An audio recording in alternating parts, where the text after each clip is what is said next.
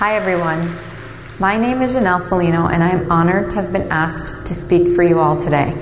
I'm disappointed that due to the ongoing pandemic, I am unable to be there in person, but will try to make the most of this video recording. Believe it or not, I'm actually more nervous in front of the camera than I would be in person. So here's hoping I can properly translate my experiences to you all. While I certainly don't have the credentials some of the other speakers today have, I come to you as a busy mom of three children, a wife to a professional hockey player, formerly for the Columbus Blue Jackets and currently for the Boston Bruins. I'm an avid philanthropist and someone whose faith has been tried time and time again, but it remains at the forefront of my life, and I'm here to tell you how. When I was preparing my talk and thinking about what to say and how to say it, two quotes kept coming to mind. You have undoubtedly heard them before, but I'd like to dissect them a little bit with you today. These sayings are 1. God never gives us more than we can handle. And 2. Everything happens for a reason. Let me first give you a little background on myself. I grew up in Canada as part of a very small family. I was baptized and raised Catholic, went to Catholic schools my whole life, but truthfully, I never fully connected with my religion until I met my husband Nick when I was in university. Growing up, I went to church and I sang in choir and I did all the things, but you could say that I was really just going through the motions. My parents never dove into it with me, so I did feel this certain disconnect. Looking back, I'm grateful for this experience, or I guess lack thereof. But when I found my faith again, I really found it. In high school, I went through a period of trying to find myself and my purpose, which I think a lot of us go through at some point in our lives. During these years, I battled a pretty severe eating disorder and I struggled at finding my place. I often felt lost and alone despite being surrounded by friends and family.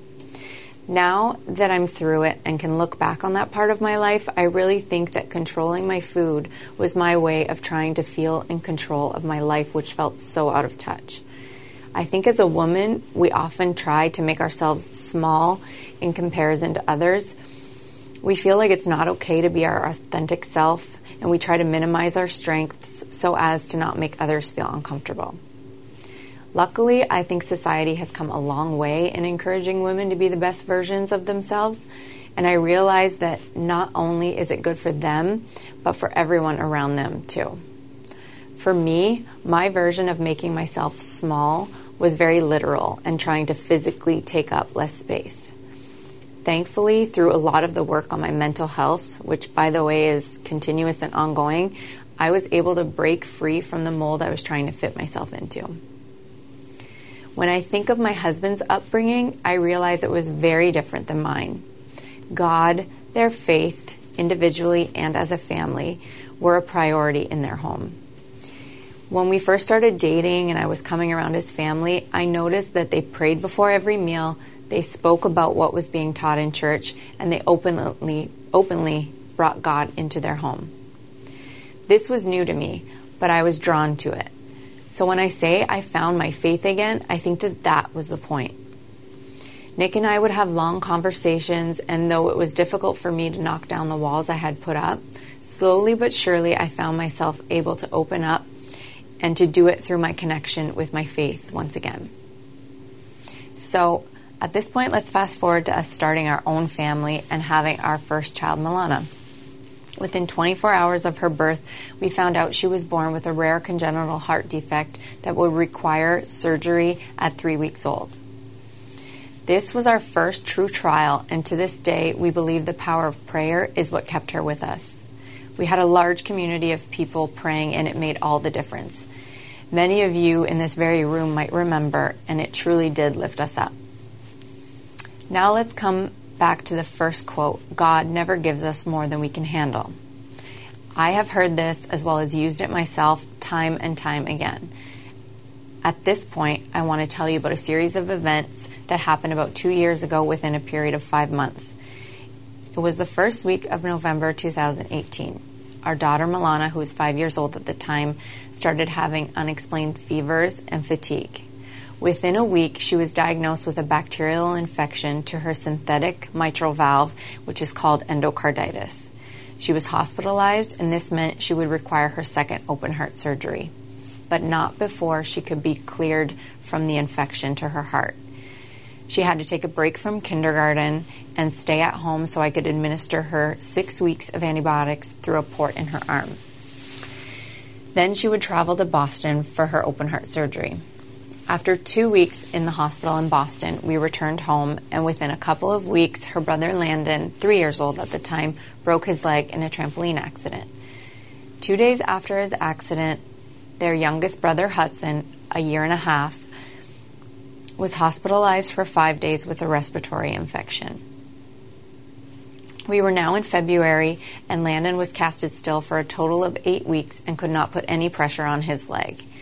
He would then require a lot of physical therapy to get walking properly again.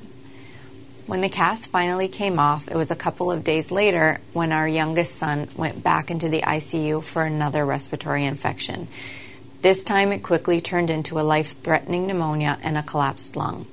He spent a month in the ICU, which included 20 days on a ventilator and heavy narcotics to keep him sedated and comfortable.